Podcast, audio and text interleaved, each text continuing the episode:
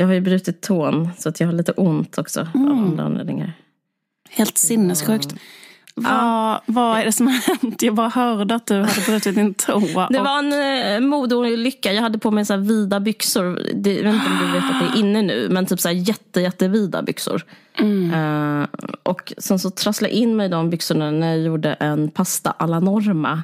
Alltså du vet eh, aubergine, tomat och ricotta.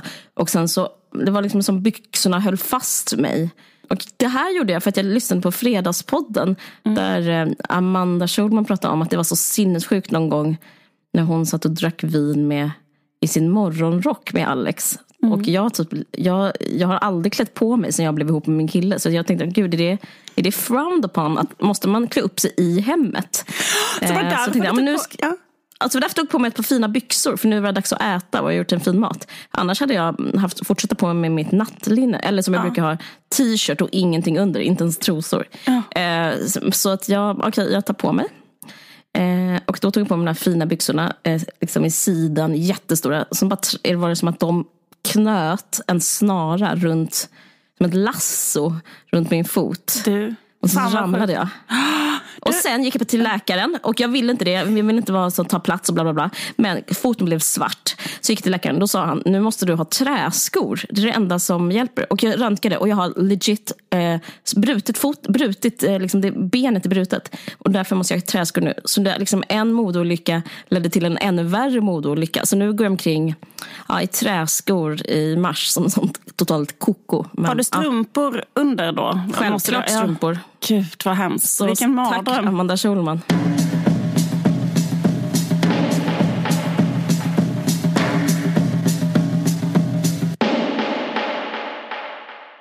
Covid, covid, covid. Nej, förlåt. Nej. Covid, nu- covid, covid.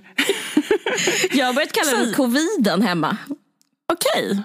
Jag har nog aldrig uttalat det. Alltså hur ska man säga? Covid-19. Ja, det, det, det känns, jag har bara hört det på engelska, det känns som så här covid-19. Men därför blir, jag tycker coviden känns trevligt. Coronan tycker jag känns... Eh, jag, tycker så, jag tycker det är konstigt det här med alltså, bestämd form. Alltså, man säger att man inte säger corona utan som att det är en kär gammal vän. Coronan. Här, Mina men, ja. barn är så roliga. Alltså jag är ett barn som är två och eh, ett som är åtta. Och den som var två, han ville så här, gå ut utan jacka, as you do när man är två. Att han liksom bara skulle springa ut genom dörren. Och så skrek den åttaåringen till honom. Ta på dig jackan, vill du ha corona eller? det är så gulligt. Han har poäng. Här. Men skit i det. Mm. I och med att vi är en podd, Sveriges enda kulturpodd. Och så måste jag prata om, ska försöka prata om eh, hur eh, coronan eh, kommer påverka samtiden eller liksom framtiden och i, i, liksom, i termer av kultur och livsstil tänkte jag prata om nu. Eh, och det finns en punkt som allting springer från som är, för det första kan man väl säga att världen så som vi kände till den finns inte längre. Och fine, vi kan förstå. Men vad betyder det? Jo, men det betyder vad jag ser, det är individen mot kollektivet nu. Eller liksom inte individen mot kollektivet så mycket som att individen har dött och det som är kvar, eller det som har fötts, är kollektivet. Och jag tycker man ser det på olika sätt.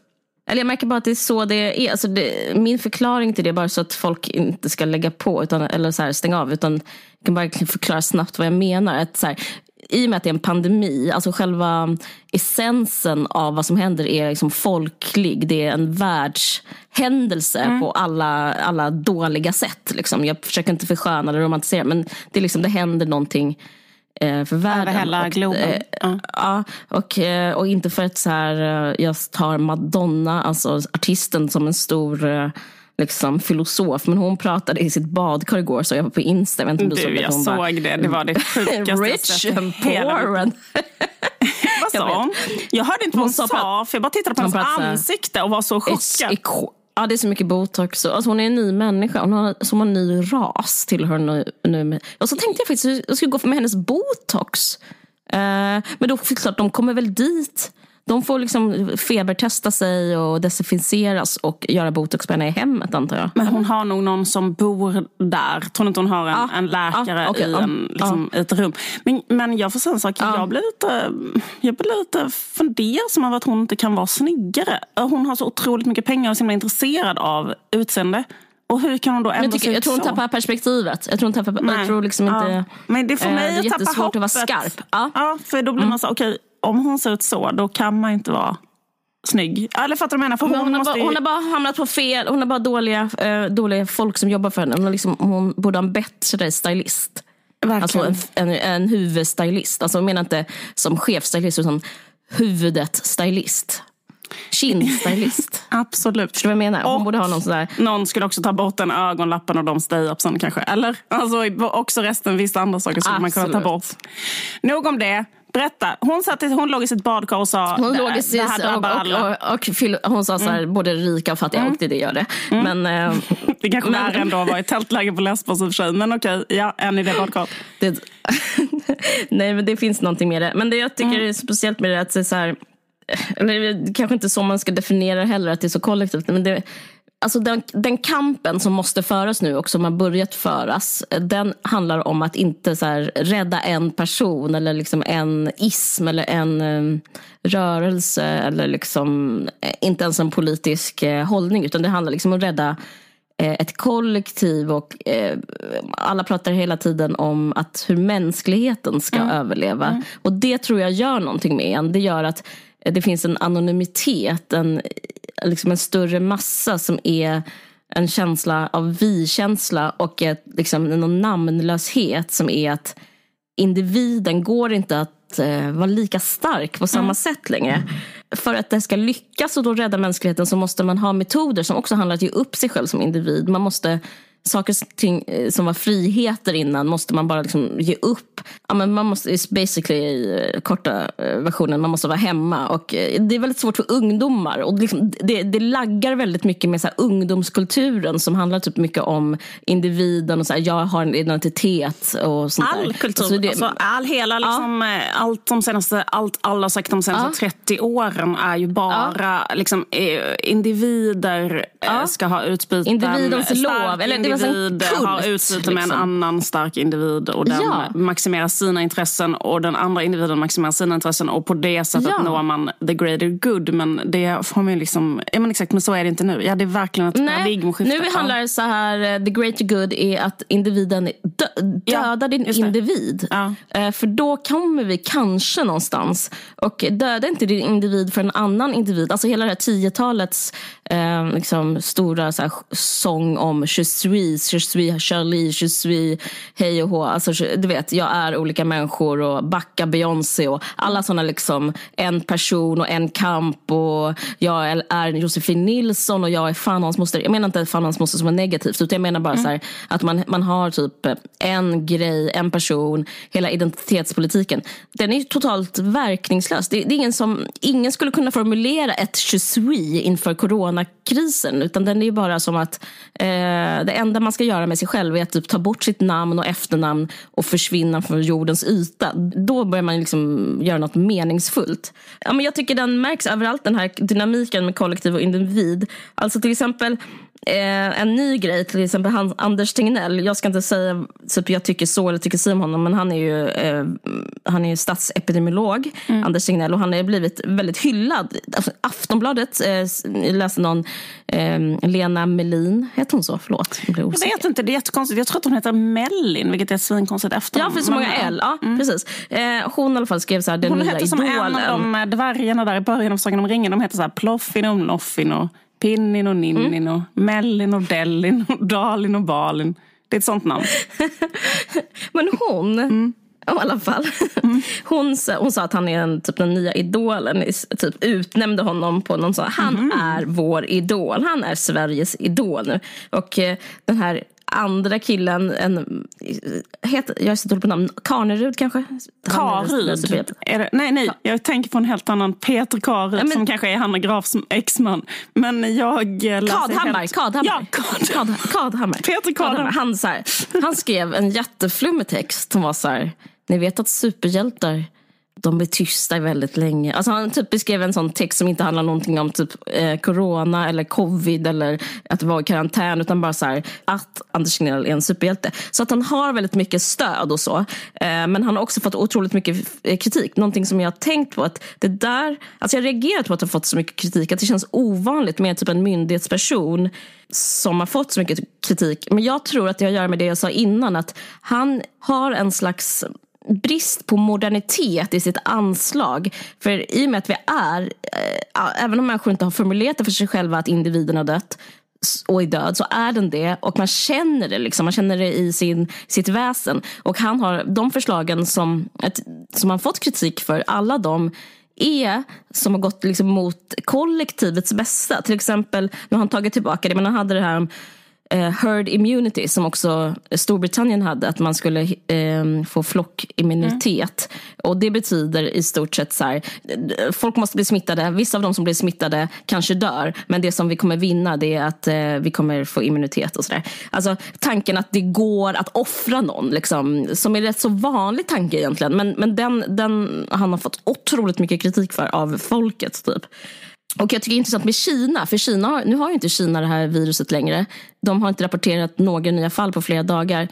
De är ju en diktatur. Alltså, de är liksom som framtiden. Jag vill inte att vi blir som Kina, men de, där är ju bara människor eh, nästan som nummer. Och där separerar de mor från barn. Och de hade stora gymnastiksalar. Där liksom, de brydde sig inte om hur människors känslor, Nej. åsikter, identiteter. Vad tycker du om att mm. placeras i en stor sal utan din dotter i 14 dagar? Här har vi liksom hela tiden så här, men jag måste gå på den restaurangen, jag måste gå på Spybar, jag måste gå på afterski. Alltså mm. vi laggar liksom i vårt, vi tror att vår gamla upplevelse av identitet och individ, ja, eh, att det, det fortfarande gäller. Men det gäller ju inte. Det som gäller är att vara som i Kina, att så här, eh, jag, jag, måste bara göra det här för eh, mänsklighetens överlevnad. Men jag hörde på, det finns en reporter som heter eh, Donald G. McNeil Jr. Han skrev i New York Times om den här grejen. Att så här, varför kan inte varför fattar inte vissa, till exempel som vi har i Sverige, varför fattar inte vissa att de inte kan gå på afterski eller mm. varför, varför är de på spybar? Eh, men det är liksom det är lite sånt som man brukar så här, eh, slentrian säga, som jag, jag har säkert sagt det typ så här, men Sverige är inte van vid fara för att de typ så här, känner inte igen fara. Liksom, de, de kan inte tro att det händer en själv. Alltså det fin- han jämförde med den här, det finns en mekanism som heter, har du hört talas om det här, Rock Hudson att, ha, att få ett Rock Hudson moment. Nej. Nej, men det är typ, Rock Hudson var en jättestor Hollywoodstjärna och han kände Ronald Reagan. De typ så var härliga killar i Hollywood på sin tid.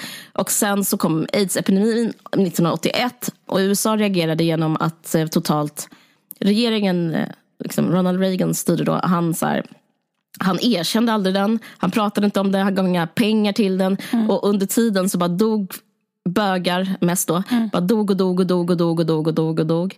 Och alla bara liksom var så här, eh, det är typ de äckliga jävlarna som håller på och äcklar sig. Eh, det har inget med oss att göra. De vill liksom inte ens ha ett namn på det. Men sen så, så uppträdde eh, Rock Hudson med Doris Day och då såg han liksom, han var helt så vit i ansiktet och typ några, dag, eh, några månader efter så dog han. Eh, och sen så satte Ronald Reagan in ett jättestort liksom, ekonomiskt paket för att så här, bekämpa hiv. Mm. Nej, men då är, handlar det om att, så här, att man måste i stort sett ha typ en kändis, om man inte har någon i ens egen familj eller en själv som blir så här, ah, den personen har fått corona eller jag har fått det. Då kan man liksom inte kämpa för det eller ens bry sig. Mm. Men det som kan ersätta det typ i vår så här, västerländska tidevarv är typ att någon som är relatable, och då var väl Rock Hudson det, men typ att vi kanske måste ha att Håkan Hellström får det. Jag vet mm, inte, men mm. någonting sånt. Men får jag säga en sak om det? Jag tror ja, typ att det är så här, eh, en sån grej med att man Eh, att det tar mm. ändå ett antal dagar att ta in. Mm. Alltså typ så här, för jag kan känna det med mm. mig mm. själv. Att det tar, mm. det tar ändå så här fem dagar. Alltså, eller det går nästan, eh, alltså den här chock, eh, förnekelse. Mm. Alltså, eller liksom för att de menar, sen kanske man blir bara ledsen. Sen, alltså, så här, sen kanske man kan vara så här, nej men just det, då ska jag bara göra de här grejerna. Alltså, fattar du vad jag menar? Så, Men det som har varit konstigt är väl att man har sett människor publicera, i och med att vi lever i ett sånt samhälle, att folk publicerar så mycket hela tiden under tiden de mm. är kanske i så en förnekelsefas. Alltså fattar du vad jag menar? Mm. Och då mm. kanske de håller på och instagrammar i sin förnekelsefas jättemycket och är så här, kolla jag är liksom så här rebellisk. Ja, men det, det har ju varit sådana saker eh, från mm. Italien. Mm. Att eh, typ någon minister är på en jättecrowded bar och skriker kolla jag är ute och jag tänker fan inte låta något hindra mig från att leva mitt liv som jag vill och sånt. Och sen så visade det sig mm. att han hade corona när han gjorde det. Alltså fattar du menar? Men det gjorde ju det gjorde en, eh, Milanos borgmästare. Ja, han, skålade ja. med en, han skålade med en aperitivo och sa så här, låt inte den här coronan ändra någonting i ert livsstil. Nästa Nej, vecka så sa han, jag har corona. Ja, men ja, precis, exakt. Ja, men exakt. Men jag menar bara med att, liksom man, mm. man, att det tar så här lång tid och jag tycker det gör det. Så jag, jag tycker att man kan, man kan egentligen inte blamea folk. För ja. folk har varit så bara, ah, men, eh, vissa har blivit väldigt hånade för att de har skrivit sådana saker. Typ så att de har kanske varit jätteledsna. Så här, jag är en människa som älskar att vara ute till exempel på krogen. Och mm. hur ska det vara mm. nu för mig? Och så, och så skriker man, det vill inte jag. Och så och så, eller, eller så här, jag är en människa som älskar att vara i kyrkan mm. till exempel. Ska inte jag få vara i kyrkan mm. nu? Var sinnessjukt. Jag, inget kan hindra mig. Eller jag vet inte, fattar du mm. vad jag menar? Jag håller helt med. Nej, men jag tycker inte det är upp till folk överhuvudtaget. Jag tycker inte, jag tycker det är en jättekonstig grej. Alltså, Sverige är unikt med att ha så... Eh, vi, det känns ju kanske, jag upplever typ att vi har lite vi har restriktioner och sådär. Men Sverige är unikt med att ha så lite restriktioner mm. om, om, man jämför så med de andra det är länderna. Antingen så är vi uh, de enda som överlever eller är det alla de andra. Så det blir liksom lite kul nu att se vad som händer. Det blir så här, Nej, men antingen jag, vi uh, eller alla andra för vi har så avvikande. Men det, det är liksom så här, vem är kvar i, om ett par veckor? ja, men det jag skulle säga om det, alltså, att, så här, eh, det är, jag tycker inte det är folkets ansvar. Jag tycker det är regeringsansvar. Alltså jag vill verkligen så här, snälla ta på mig handbojor, lock me up, säg vad jag ska göra. Alltså, eh, men det är ju det vi inte har. Vi har så typ så här, ah, om du tycker det, eller om du tycker det, eh, om du tycker afterski så tycker du.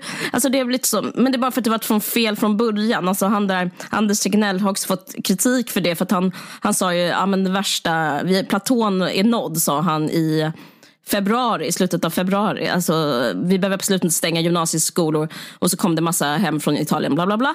Så att han liksom, nu är det så här, ah, men det är upp till var och en. Alltså, det är jättekonstig stämning. Men jag hade, jag hade faktiskt tyckt att eh, regeringen bara skulle säga ni får inte gå ut. Eller som Angela Merkel sa igår, så här, man får bara träffa, träffas två och två. Du vet att eh, Angela Merkel är i karantän? hon, hon, hon ja, då vet hon vad hon pratar om. Men, men jo, hon har visat sig att hon har typ corona. Nej, hon har inte det. Men hon, hon, har, hon har kanske det för att hennes läkare hade det. Typ. De säger att äh, Harvey Weinstein har det. Ja. Men det tror inte jag på. För de kommer ju bara mörda honom och säga att det var corona, eller hur? Tror det är bara en teori. Ja, men som de gjorde med Epstein. Ja, absolut. Men Epstein mördade de väl för att han visste så mycket. Liksom. Ja. Och eh, hade verkligen... Nej, Weinstein kommer göra lust, lust, mord, lustoffer. Liksom. Ah, okay. uh... Eh, Självklart, men det är en parentes. Mm.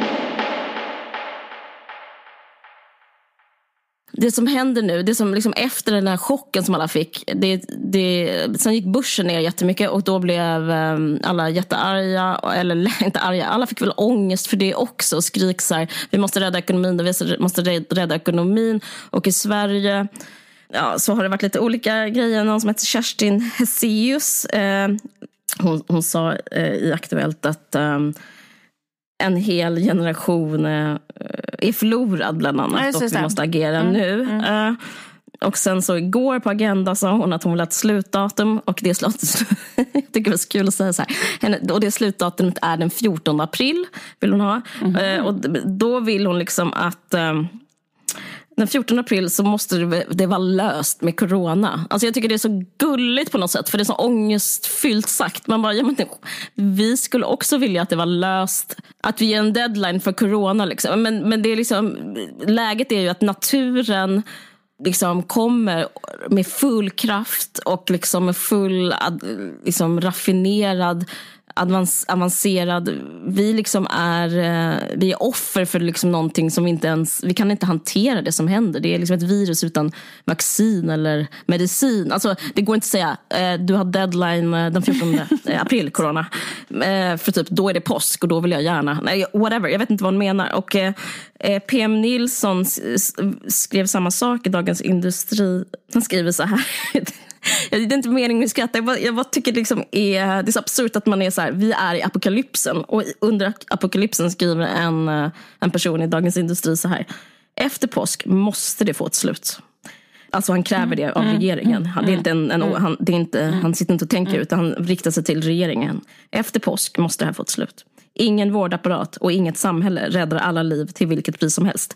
För att med argumenten som är faktiskt rätt så, de kan man förstå, på ytligt sett kan jag förstå alla de här argumenten och de är jätteeffektiva och folk håller på med dem. De är så här, men eh, en depression, en ekonomisk depression kommer också ta liv, det kommer också skada mm. eh, samhället, det kommer såra mm. ett fungerande samhälle. Mm. Jag läste en artikel i Sydsvenskan, Johan Anderberg pratade om att cancern ökar när man eh, under ekonomisk depression och eh, självmorden, det känner alla till, de liksom ökar jättemycket. Och, men också bara att man får mindre skattepengar till all välfärd så man kommer få mindre skattepengar till sjukvården också. Alltså för att de liksom allting ja. sånt där blir sämre, ja. skolan, bla bla bla. Ja. Och, liksom, och det kommer leda till en massa jätteallvarliga ja. problem för, för, för sjuka människor också. Liksom. Ja.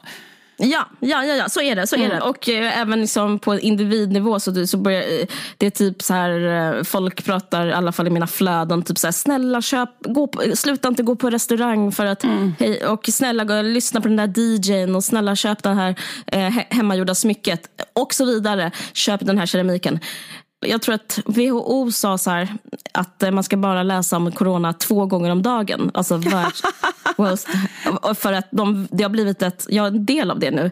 Jag läser hela tiden och jag har fått, jag har fått en panikångestattack under den här tiden. Alltså inte som, inte som en sån, åh jag fick panikångest, utan jag fick en riktig. För att jag har, jag, jag fick det i fredags och jag liksom, då trodde jag, jag var tvungen att ta EKG för jag trodde jag fick en hjärtinfarkt. Alltså det är helt sjukt. Men hur som helst, grejen är att man mår så dåligt av att läsa om det så mycket som jag gör. Och efter den här podden tänkte jag faktiskt att jag skulle sluta. Men eh, därför har jag även lyssnat på eh, alla avsnitt av The Daily som handlar bara om coronakrisen. Och den, den podden, The New York Times-podden, är så himla välgjord.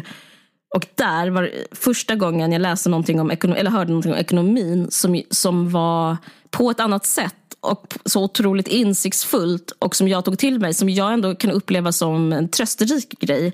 Som går emot allting vad hon Kerstin Hesseus mm. säger, går emot vad PM säger, Johan Anderberg och alla såna hipsters som vill rädda sitt eget eh, bryggeri och på vår gata där har vi till exempel jättemånga restauranger och nu har de börjat göra kebab för att samla in pengar. Men alltså grejen är, de, folk borde bara hålla sig hemma. Han säger så här, och han, det här är liksom en riktig så här, i kapitalismens kärna, det här är en reporter som, mm. han, är inte social, han är inte socialist, han är liksom bara, han är en vanlig ekonomireporter som kan mycket om börsen och sånt där. Och han skriver i, i New York Times, men han säger så här, för att rädda ekonomin så måste ekonomin dö. Ekonomin måste dö om det ska gå att rädda mänskligheten och först när mänskligheten är räddad går det att bygga upp ekonomin. Och det han menar är att vi kan inte göra de här, de här sakerna samtidigt. Alltså så länge vi har en pandemi, så länge vi har eh, liksom, människor dör Alltså för att, vad är ekonomin? Alltså ekonomin är ju människorna. Mm, mm. Man kan liksom inte göra det lite och sen samtidigt förinta mänskligheten utan man måste förinta det här viruset först. Och det kan betyda, han bara, ja, eh, det, restauranger kommer stängas, eh, affärer kommer stängas, eh, samhället kommer liksom gå på knäna. Det kommer liksom vara, han pratar om eh, som en kropp som såras och den kommer vara liksom nere för räkning, alltså den ekonomiska kroppen, den globala ekonomin. Men det finns, liksom, det finns inga genvägar. Så att grejen är när man ska börja rädda ekonomin, alltså alla de här olika förslagen, dels som så här, från bankerna och sådär, konstgjord andning, det, kan, det vet, kan inte jag något om så jag ska inte gå in på. Men alla de här, alla andra förslag som innebär till exempel att man ska gå tillbaka till sitt arbete. Alla de förslagen stimulerar bara coronaviruset. Så mm. det går liksom inte. Det går inte. Det måste dö. Och jag, jag, jag vet inte. Det är liksom jag ska inte säga att han blev socialist där, men det är, eh, jag hörde någon annan podd som sa att Zizek säger att eh, i varje kris och alla blir socialister i kris. Men det var liksom någonting som är, men det kanske, vi måste kanske ha så här nu, liksom, att det enda, enda, enda staten ska bry sig om är typ att göra om typ en Apple-affär till ett sjukhus eller liksom, eh, jag vet inte, göra om restaurang Brillo till en eh, testmottagning eller jag vet inte. Liksom. Men, men jag kan köpa det. Alltså, för man kan liksom inte göra lite av varje för då kommer det bara sluta som Italien. För där var det ju exakt det du sa om där om man tar en drink, fortsätter som vanligt och bara vi måste stimulera liksom, att livet måste gå vidare. Då, då, då har man, får man inte plats de, de får inte plats att begrava folk. Eh, det är så många döda så det finns inte plats på kyrkogården. Alltså det är så jävla sinnessjukt. Men en sak som kommer med det här, om ekonomin dör, om individen dör, då dör ju influencern. Mm. Så att, jag upplever det. Alltså jag upplever en ny verklighet, inte bara på utsidan av min datorskärm och min mobil. Men jag upplever en liksom nästan spännande verklighet inuti min mobil som är, och jag tror typ det jag känner känner alla andra. Eller det brukar vara så. Sa inte Björn Ranelid, djupet i dig är djupet i mig. Eller något sånt där. Jo, alltså uh. det är inte Björn Ranelid. Men det är Gunnar Eklöf som har skrivit det. Men okej, okay, ja. ja okay, då, eller, någon, förlåt, förlåt Gunnar Eklöf. Nej, men din botten Nej, men liksom, är också min botten. Och sånt min, just det, just det. botten, botten i mig också. Ja. också botten ja. i dig. Och, och min botten säger att jag inte alls är intresserad av att uh, köpa en avokadomacka på ett visst speciellt fik. Eller att jag... jag känner inte att ha en, uh, en, en viss väska eller ha, liksom korg, investera i korgmöbler eller vad är det mer som är typ ha göra min egen pasta? Eller, Nej, jag känner ingenting av de känslorna. Jag känner inte för att konsumera, shoppa eller vara som någon annan. För jag vill bara att alla inte ska vara någonting. På grund, jag, jag, vill, jag, jag, jag känner liksom att jag vill att mänskligheten ska överleva. Ja, men, jag, jag, jag, tänkte på ja. det med Kinsa. För att hon har ja. varit på en semester i något, jag vet inte vad, men typ Maldiven. Alltså något väldigt så här, paradisstrandgrej. Och då liksom, så skrev hon så här Eh, hon kommer kanske hem för en vecka eller någonting. Men då skrev hon så här. Jag kommer fortsätta lägga ut bilder bara på, från min semester. För att jag vill liksom inte att det ska vara så tråkigt i feeden nu då när hon mm. antagligen är mer hemma. Men det känns så himla så här, Jag tror inte alls att det är vad folk vill se. Alltså för då lägger hon ut varje dag så kanske en bild på sig själv i en bikini i en, eh, på en paradisstrand. Eller, eller du vet, alltså det känns helt... Eh, eller, eller så här, för jag fattar inte så här, vem nu vill titta på det. Alltså vem Nej, nu... Är det det? Alltså, menar. Ingen vill ju så här, det, det, känns ju bara Ingen kan ju pervers. bry sig nej, så mycket. Nej, för det första ja. så här, ingen kan nu tänka ingen eller planera. Vill åka dit. Nej, exakt. Ingen, liksom, ingen kan så här, tänka, jag ska åka dit för att man kan inte riktigt planera när i så fall. Eller så här, man kommer väl kunna göra det men man vet inte när. Man kan, alltså, och sen bla bla bla. Så det blir bara så här, och att man är så här avtänd på hela den grejen. Och nu är ju peppen ja. kring något helt annat. Liksom. Eh, nu Ens är peppen... önskningar har bytts ut. Ja, precis. Nej, men nu är peppen kring så här, nu, nu ska vi lösa det här eller göra vår plikt. Eller, förstår du vad jag menar? Mm. Något helt annat. Liksom. Verkligen. Eh, plikten och inte liksom, eh, jagets eh, liksom, uppfyllelse. Utan det är ju eh, liksom, plikten och ansvaret som är peppen känner jag. Ja men precis, och jag tänker att en influencer, alltså det här nya yrket som har kommit på de sista tio åren. Det är ju också, det är jätteberoende av sociala medier men det är också beroende av andra människors blickar. Och nu är det som att så här, ingen vill se det. Alltså vi vill se något helt annat. Vi vill se att det ska finnas fler intensivvårdsplatser.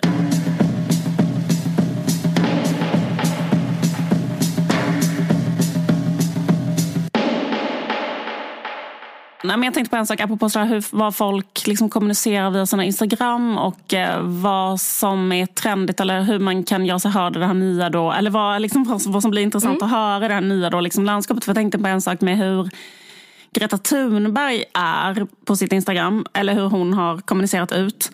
Det är som intressant med henne för att hon är så otroligt ung. Och sen är hon liksom ändå att hon då liksom väldigt, väldigt eller bara, bara så här funderar lite på vad som kommer hända med hennes rörelse. Liksom, för att Eh, hon mm. eh, har liksom, eller hon, som alla vet så på nolltid eh, så blev hon då liksom Alltså Obamas, liksom, är på foton med Obama. Alltså liksom hela Just den grejen. Liksom, ja, väldigt mycket FN-värld. Alltså, liksom, hon beter ju sig mm. som liksom, Dalai Lama eller något liknande. Alltså, det är hennes ut... Mm. Liksom, hon talar liksom, till folket mm. som, eh, mm. på, på, ett sätt, så här, fast hon är då liksom 17. Men, och då när hon har um, instagrammat nu om uh, coviden så, så, så liksom, uh, gör hon såna här fruktansvärt så här, sansade, normala inlägg som är så här... Uh, Eh, kanske så här, FN rapporterar detta.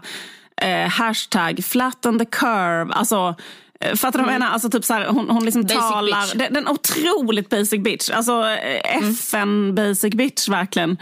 Ehm, hon har tagit... curve. Nej, man får inte säga det. Nej, men liksom att, Jo, man får.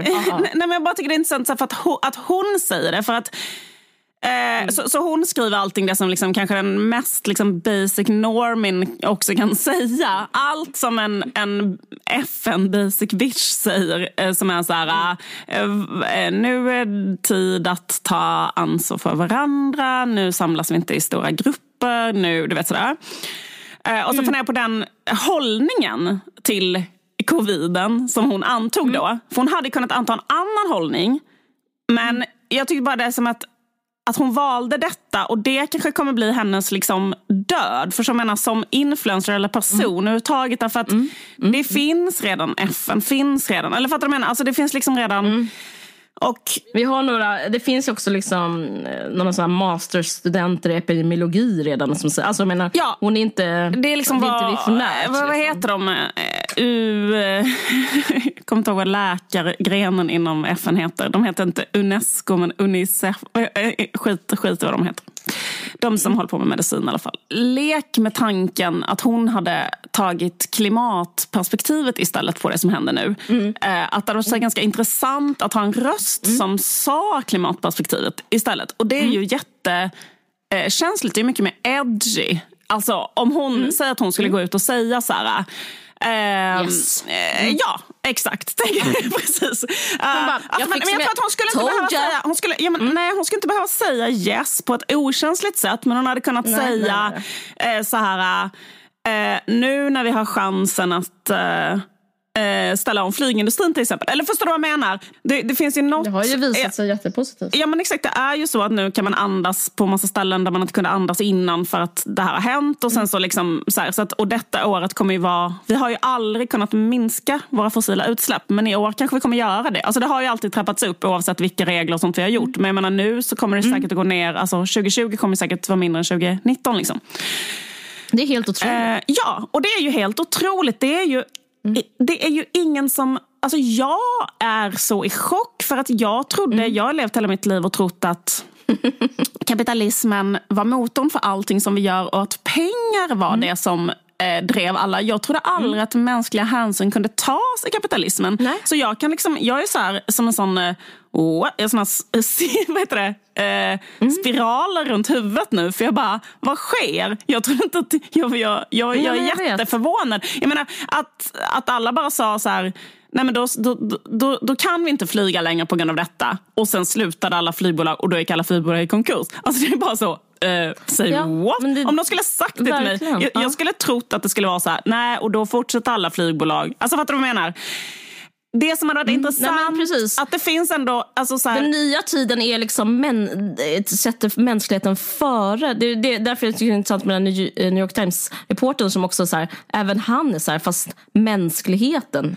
Alltså det, är Precis. så, det är så sjukt. Exakt, och det hade varit något som hade varit intressant att liksom teoretisera kring Mm. eh, om hon kunde göra det. Hon, alltså, hade hon börjat göra det så hade hon antagligen blivit Mm. utkastad från FN med, liksom, direkt. Alltså, för jag menar, hon hade ju Mm. blivit superkritiserad och nersablad och så ifall, säg att hon hade sagt så här, Ja. eller liksom, det, det här, det, här- säg att det här är ett genrep för hur vi ändå måste ställa om Mm. samhället så att, eh, att vi kanske ändå måste göra så sen att man, ehm, ja, men säg, man kan inte flyga till Thailand till exempel eh, mer än en gång var tionde år kanske, då kanske alla människor kan få en sån eh, kvot eller för, förstår du vad jag menar? Någon sån grej. Eller var 20 år. Eller, att säga att man liksom sätter såna restriktioner. Sånt har ju varit totalt omöjligt att säga till eh, svenskar innan. Men så här, att liksom, det skulle kunna gå att till exempel säga en sån sak. Men, men liksom nu, i och med att det är så här, okej men nu gjorde vi det. Och då kanske man på något sätt har ett fönster för att säga så här, kan vi inte också göra vissa sådana här grejer för klimatet? Typ sä- sätta sådana restriktioner exempelvis för flygindustrin. Eller, eller för klädindustrin. Alltså typ att, eh, eller för transportsektorn. Att så här, eh, vi, vi kan ställa om den globalt och vi kan ställa om hur vi producerar och, eh, alltså på ett mycket, mycket mer radikalt sätt. Liksom. T- liksom, titta, nu har vi visat att det gick. Alltså, så här, sen, sen så kanske det här är en alldeles för... Eller förstår du vad jag menar? Men det är ändå någonting med det.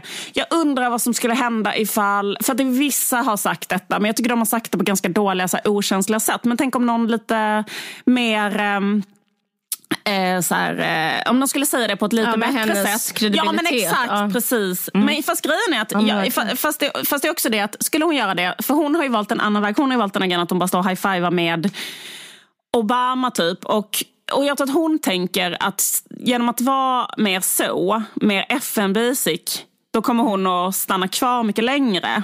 Men jag tror verkligen inte det. För det, det finns liksom inget utrymme. är- det- för att liksom, vem nej. fan kan inte posta någonting om covid, att man inte ska göra detta med detta i covid-tider. Ja men exakt, ja, men exakt ja, precis.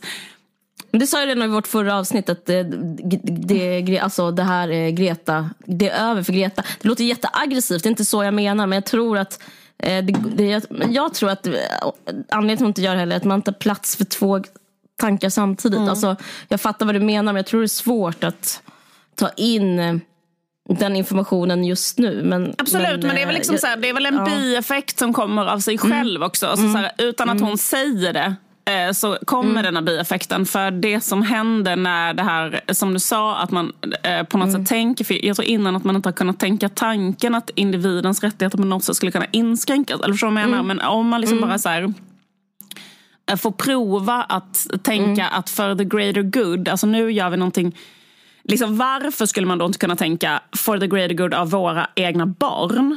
Alltså förstår du vad jag menar? Att deras li- livsmiljö ska vara bättre.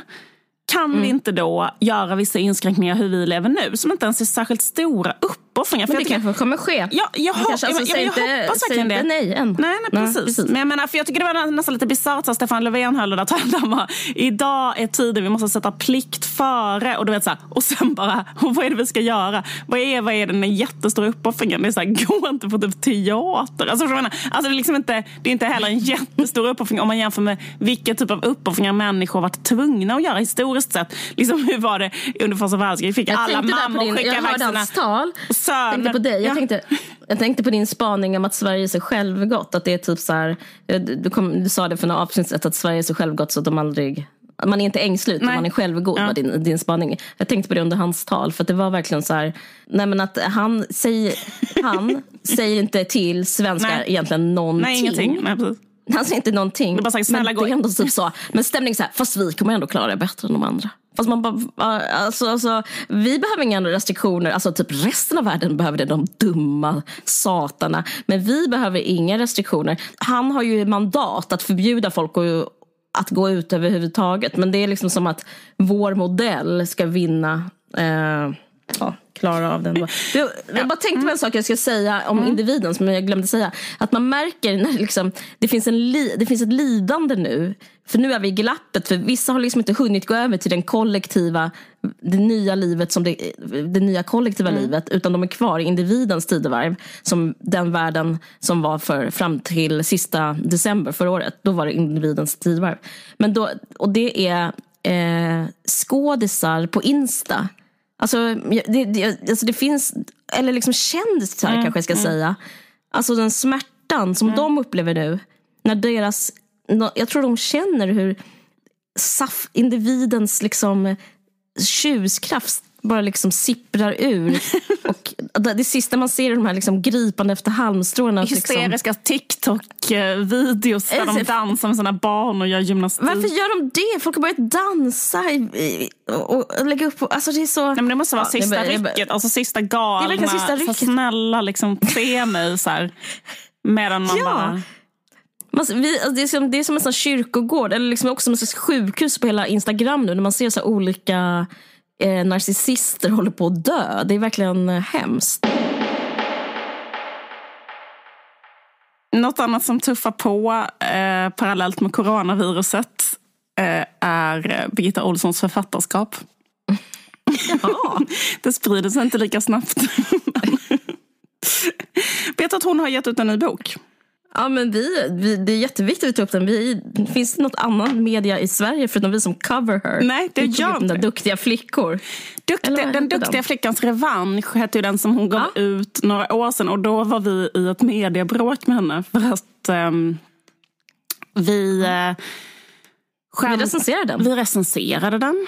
Och då skämtade vi om att det var slappt av henne att göra den därför att det var Bo, nämligen Therese Boman skrev nämligen en krönika några år tidigare som, het, som hette just liksom, var, varför, är, varför uppskattar ingen den duktiga flickan? Och så var det, väldigt det var så utvattnad rewrite. Det var en väldigt urvattnad rewrite av en krönika. Och då sa, sa vi att det var lite slappt. Men hur duktigt egentligen? Hur duktigt var det egentligen?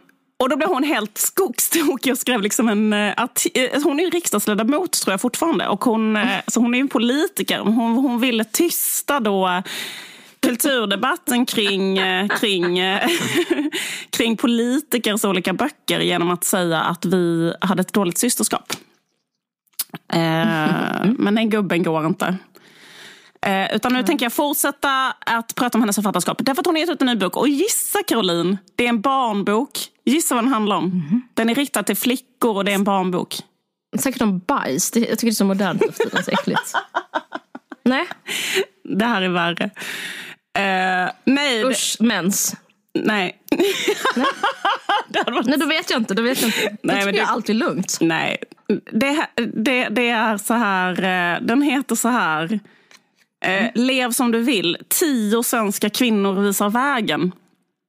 Så det är så en samlings... Eh, alltså en bok som handlar om tio... Hon har samarbetat om en illustratör. Och sen har de tagit tio historiska kvinnor. Mm. Som, eh, Såklart, hon orkar inte hitta på själv den här gången. Nej, eller? exakt. Det är liksom det som är så jävla bisarrt. Liksom den absolut vanligaste barnboken som har getts ut. Jag, faktiskt, jag, jag, liksom, eh, jag googlade nu hur många såna här böcker som har getts ut. Alltså det här började ju med mm.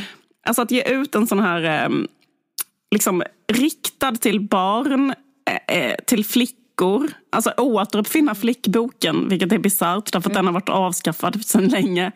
Och då började det med de här. Plus att vanliga flickböcker är så otroligt bra. Läs en fucking Lotta-bok, vad är problemet? Exakt. Eller läs Kitty. Kulla-gulla, de är svinbra. Mm, det är om det. Mm. Det är om det. 2017 och 2018 pikade ju detta. Det har ju varit de här godnattsagor för rebelltjejer där man tar random kvinnor, historiska kvinnor och skriver en väldigt kort eh, sammanfattning av deras liv och sen så eh, säljer man det här till eh, tjejer och sen så berättar man om så här, eh, kvinnohistoria på det sättet. Kate Pankhurst i, eh, i, från Storbritannien har skrivit liksom eh, massor av sådana här böcker också. Så fantastiskt fenomenala kvinnor som skapade historia, fantastiskt fenomenala kvinnor som förändrade världen, eh, fantastiskt fenomenala kvinnor som har uträttat underverk, har hon skrivit. Det har kommit ut också banbrytande badass-brudar, 52 kvinnor som förändrade världen. Ehm, Eh, I Sverige har det då kommit Alltså, förutom Lina Thomsgårds bok den En annan historia som var exakt samma koncept. Den kom ju ut eh, 2017. En annan historia. Det var exakt samma idé då att man tar, tar liksom, eh, historiska kvinnor. Sen så gjorde ju då Max Ström gav ut exakt en sån här bok liksom för kanske ett halvår sedan som heter eh, Svenska hjältinnor. Där man gjorde liksom rebelltjejer fast det är bara svenska eh, tjejer då istället. Och nu så ger liksom Birgitta Olsson ut de här tio rebell, de här eh, hjältinnorna var i alla fall hundra tror jag. Något sånt där. Men det här är bara tio. och det är alla, alltså samtliga som är med i Birgitta Olssons bok. Det är tio, de allra mest, tio allra mest förutsägbara. Jag tror att du skulle kunna sätta alla de kvinnorna som är med de historiska kvinnorna. För det är alltid samma också i alla de här böckerna. Det är alla de... Marie Curie. ja, precis. Nu är det, Marie Curie med. Vill... Det är ju alltid en rulle som är så här. Marie Curie, Frida Kahlo. Alltså de bara, det är som en sån tombola där man liksom bara plockar ut de här kvinnorna igen och igen och igen. Och jag tycker det blir så bisarrt mm. också därför att det man säger på något sätt är att säga så här ingen känner till de här kvinnorna. Man bara, men det, de, liksom, de, det är jätte... Det finns inget, de, nej, men det, vi, känner bara till dem. ja, men exakt, de är jätte, jätte, jätte, jättekända. Och sen berättar man igen så här, de här är bortglömda, men de är inte alls bortglömda. De är liksom så här, och, alltså, eller, eller, eller skitsamma, de, de, de kanske är bortglömda. Jag tycker det är viktigt med kvinnohistoria, bla bla bla. Men jag bara tyckte att det här var så här att hon då tar igen. Alltså, det, var bara så, det var bara så himla komiskt för ett så fruktansvärt slappt urval. Nu ska jag läsa vilka hon har tagit. Astrid Lindgren, Selma Lagerlöf, Elise Ottesen Jensen, drottning Kristina, Greta Thunberg. Hallå, är du kvar? Jag lyssnar. Ja, jag är bara spänd på vilka som Nej, men Alla de som är med i Birgittas bok, Birgitta Olssons bok, var mm. också med i den här, eh, för jag tittade det, alltså jag dubbelkollade det så att samtliga tio är redan med i den här då som kom ut för ett halvår sedan som heter Svenska mm. mm. hjältinnor. Alltså det är en... det är slappt på nivå. Det är bara en re, alltså det är bara att läsa lite på Wikipedia. Verkligen. Så har inte ens hittat på eh, tio Det är nästan som man ska, ska vi, ska vi oroa oss? Hur går, alltså har hon, är det dåligt ställt? Hur är det fatt? Alltså ekonomiskt för henne? Ja, eller varför gör hon det här? Nej, men jag tycker bara att det är så intressant. För att jag tycker att i och med det här så gör hon sig själv på något sätt till en förebild. För att hon skriver så här, boken heter mm. Lev som du vill. Tio svenska kvinnor visar vägen. Mm. Jag tycker det är kul också att, hon liksom, att boken heter, precis som Duktiga flickors revansch var en väldigt mm. slapp bok. Eh, som har, mm. så är liksom också den här är då liksom att budskapet är så här, lev som du vill och gå din egen väg. Och så är det bara exakt härmad och liksom kopierad från tio andra exakt likadana böcker. Det är, också, det är helt sjukt. Det är, ganska, det är så, så roligt för det är samma typ av självmotsägelse. Men det är också Varför? kul därför att det är så slappt. För det här är ju vad, alltså att, att bara, liksom, bara rakt av Eh, sno innehållet eller, in, liksom från en annan, eller bara ta ja. ett koncept som är så fruktansvärt liksom, tuggat nu och sen gör man ah. om det och gör det en gång till. Det är liksom som den som sitter längst bak i klassrummet och liksom tittar lite på, på sin bänk, granne och skriver av lite samma eller skriver en Wikipedia-artikel och lämnar in som sin uppsats. Alltså, det är den tjejen som, som har revansch här nu och det är väl ändå rätt så kul. Ja, ja, ja men precis. Jag fattar vad du menar. Det är att eh, om hon, hon är hon är... Jag förstår henne. Hon, hon har undertext. Alltså, man, vi ska inte läsa henne liksom på ytliga planet utan liksom vi, ska lä, vi ska tolka henne. Och det hon försöker säga mellan raderna är så här, ta, chilla tjejer, ta det jävligt lugnt, härma andra, eh, liksom kopiera, tjäna pengar på någon annans jobb, ta det jävligt, jävligt chill. Då tycker jag faktiskt det är ett bra budskap. Men det är rätt coolt. Men det är så här, jag sitter i riksdagen ja. utan att liksom ha ja, lyftat mig. Jag har inte gjort ett skit. finger. jag har skrivit den här boken. Och det är liksom, det är lite kul. Ja, verkligen. Det, är liksom, det tycker jag var inspirerande. Mm, det är faktiskt inspirerande. Det är, liksom... det är, också lite utanför kvinnorollen. Jag håller med om att det var så riktigt jävla slapp. Eh, det är, jätte... det är coolt alltså, och, att bry sig så lite tycker jag. Det är coolt verkligen. att helt liksom, skita i det. Liksom, verkligen skita i det. Alltså verkligen så här bara...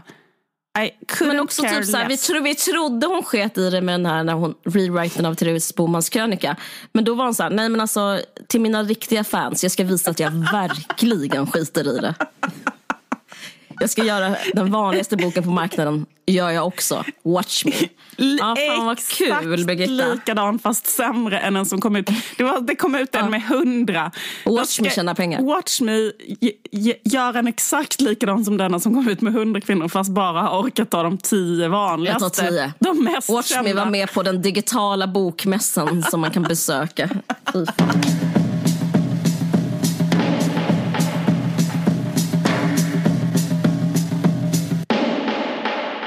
Jag vet inte hur du känner mm. som har döttrar, men alltså att då att man vill att små flickor ska läsa hela tiden sådana här slags böcker som handlar om sådär, historiska kvinnor som har gjort otroliga liksom, achievements.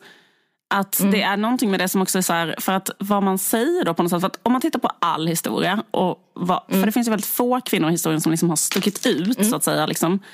Och vad, då mm. undrar man ju så här, vad alla de andra kvinnorna har gjort. Och då är det så här, vad alla kvinnor har gjort kan man säga eh, i mm. stenåldern. Och då är det liksom... Våldtag, blivit våldtagna och lagat mat. Ja, eller de har fött barn. Ja, förlåt. Vårdat kanske gamlingar. Ammat. Fött mm. till barn. Lärt en bebis någonting. Eh, typ eh, matat någon. Alltså mm. visat omsorg. Alltså, det, det, är ju det kvinnor har gjort. Eh, punkt kan man säga. Alltså Nej men om man ska vara helt ärlig, alltså med den här rebelltjejen, ja. för den har vi, förlåt den personen som gav den present till oss, men vi har den hemma. det är ju att om man verkligen vill behandla eh, kvinnor och flickor lika, men liksom samma, lika bra som pojkar, då kan man inte tvinga dem läsa sån plugglitteratur på kvällen. Det tycker jag, det är mitt Man kan inte, sitta, man kan inte be dem sitta liksom så här, nu är det, nu, jo men hon, nej, hon gjorde ett grundämne, vad är ett grundämne? Alltså det är så, det, barn, i alla fall mina barn vill bara höra om enhörningar som åker till månen, punkt. Alltså varför ska de behöva med sån eh, bli så här woke. Det tycker jag är så jävla pluggigt. Det är absolut. Men en mm. annan, precis det är en valid point. Men också en sak som jag tycker är konstig med det är liksom att det som är mest kvinnohistoria är mm. inte med. Alltså, alltså liksom, om du vill Nej. lära dig vad det är att Mm. Ha, hur det har varit att vara en kvinna.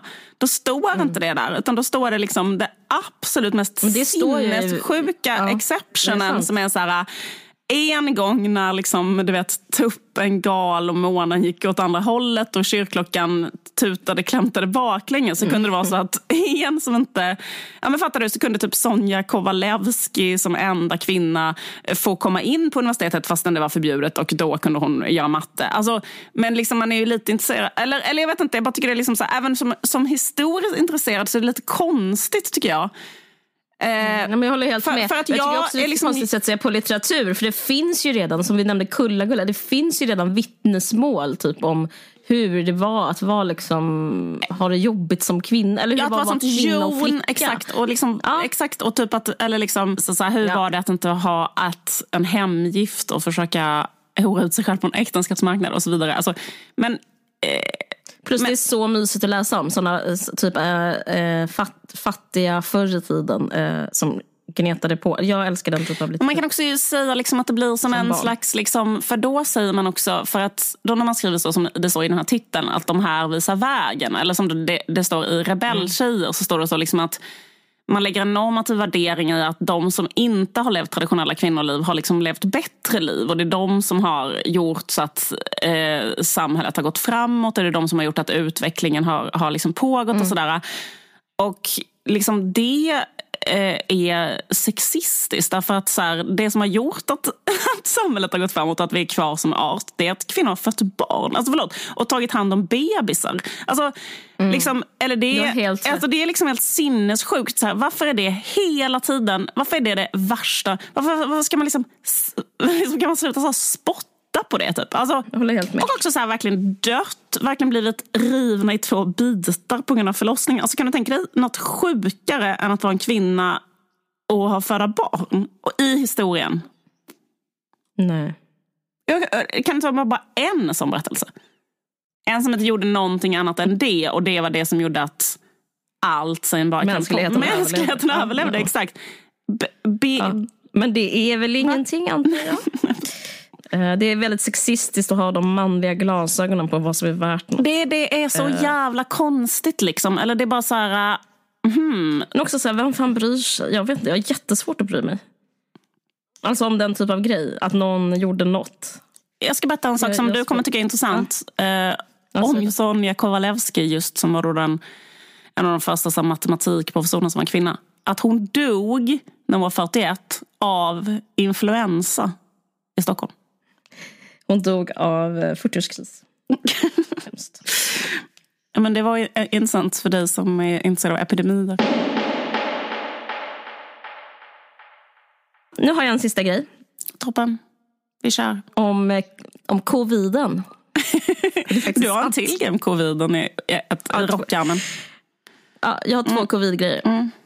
Um, jo, nej men det som jag tycker är intressant, för det, det, är lite, inte av en ursäkt varför, jag behöver inte ursäkt men riktigt, men, men jag håller på liksom, och det som vi pratade om förra gången, att jag bara, åh, det, jag koketterar rätt mycket om typ så här, jag har alltid varit i karantän, ha ha ha ha ha, mm. det är gott med linser och vin, mm. fine, men det finns någonting, I disgusted myself på det, för den grejen, mm. för det finns någonting som jag tänkt på i och med det här med som händer när liksom ett samhälle stängs ner och man inte kan träffas och ha möten med andra människor utan man är väldigt förpassad till hemmet. Mm. Eh, man är förpassad till de fyra väggarna. Alltså det som borgerligheten är uppbyggd på. Alltså mm. man är förpassad till liksom ett kammarspel där man håller på att laga mat och roa sig kanske med ett piano efter, eller okej, okay, tv. Men alltså att man alla, allt liksom sker inom hemmets lyckta dörrar som typ en Ibsen-pjäs eller mm, någonting. Mm. Eller jag vet inte, Bergman-pjäs. Och det finns, grejen att den här kor coronan är så jävla heteronormativ måste jag säga. Eh, det är min, eh, jag har mycket kritik mot coronaviruset. Mm. Men en kritik är att den är så heteronormativ. Och eh, den tvingar folk att bli ehm, inte, den har ju tvingat folk, en hel värld att bli socialistisk och det är på ett sätt för att tacka den för det. Men, men den tvingar nu också alla att bli liksom konservativa och det finns liksom vinnare och förlorare även i, vad ska man säga, i konsekvenserna mm. av coronan. Och jag tycker att vinnarna, mm. det är därför jag måste liksom be om ursäkt. För det är lätt för mig att säga som är så här, straight kvinna med en man och två barn. Och, bara, och det passade ju sig för vi skulle ändå baka kanelbullar. Alltså jag tycker det är disgusting att det funkar så bra för oss. Eh, för det betyder att det finns liksom min motpol eh, funkar det dåligt för? Alltså, och nu pratar, obviously så är det som alla hemlösa mår piss. Sen så undrar jag en annan sak, det är bara eh, en parentes. Men hur har en sak som man inser är ju, för jag har rätt så många kompisar som gillar knark och sådär. Och eh, hur går det för eh, de kriminella? De kan ju inte få någon liksom så ersättning av staten nu, men deras business jag tänker på typ eh, langare och kranar. Och, ja, men de kan inte de har ju svårt att träffas. Alltså det är ju I andra mycket svårare för dem också. Ja, just det. Inte i Sverige tror jag inte, för där tror jag de bara, det bara pågår. Alltså... Men transport?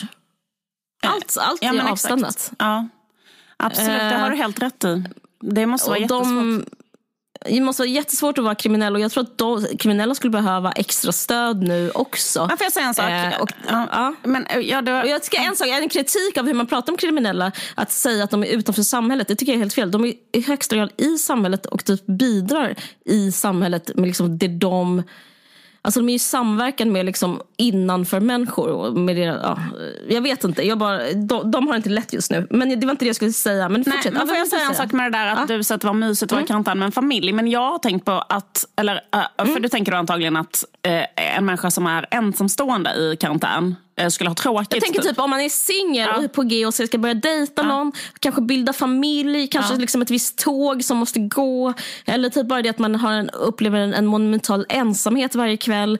Eller typ så här, mitt liv lever jag på klubbarna. Just det. Eh, det, finns, det finns något väldigt så här, orättvist och... Eh, det, det, det, tror jag. Men jag har tänkt på en annan sak som är så här, att jag som småbarnsförälder har ju ett slags problem med karantänen som inte liksom, singlar har. Alltså, och jag har inte fattat det här att folk håller på att skriva så här, alla, alla Netflix-serier, alla, det här är mina bästa böcker som ni kan läsa. Man bara, va? Läsa en bok? Titta på tv? Eller förstår du vad jag menar? Jag försöker så här, ja. eh, hindra dem från att riva. Alltså vad menar? Liksom, och riva mm. lägenheten. Och liksom man har tur, om, om, om, det går, om det är liksom. fint väder är väl lugnt. Men annars liksom allting, så här, alltså du vet, allting där man innan kunde vara kanske så här, ett badhus, en eh, lek, så här, le, lekland, en, en klättervägg. Alltså deras idrott är stängd. Alltså allt som, liksom, eller jag menar, mm. det finns liksom ingen, alltså så att, jag bara menar att så här, det, det, jag, jag har liksom känt mig väldigt så här, alien, liksom, att det var förvånande för mig folk som liksom så här, håller på med det här, eller vad ska, nu har jag redan tittat på allt på Netflix, man bara, va? Typ, alltså så är det verkligen inte. Ja.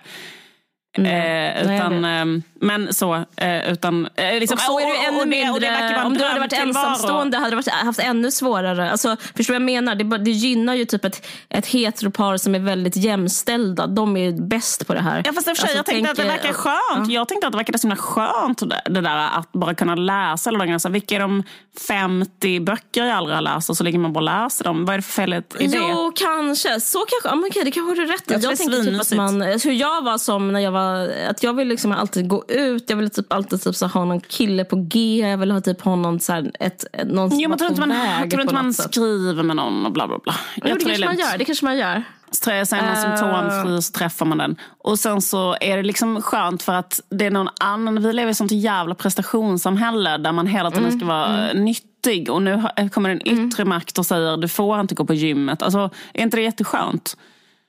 Jo, jo, jo. Men jag bara liksom tycker det är sån borgerlig hetero eh, culture corona. Jag tycker ändå, jag vet inte, jag tänker, det liksom, om man tänker hur bögkulturen är så är det också väldigt långt ifrån. Alltså jag vet inte, det är någonting, det är någonting liksom inbyggt orättvist med det. Men, men ja, du jag kanske rätt. Jag, jag, kanske, jag kanske är negativ till mig. Jag bara tyckte det var drygt av mig så att jag tycker det var så himla härligt. Eller det känns väldigt så här privilegierat. Det är ju att säga att det var härligt med en karantän. Uh. Jag känner också att, så här, att folk använder karantänen till att så här, kunna... Jag såg med att Khloe Kardashian är i karantän med eh, Tristan Thompson.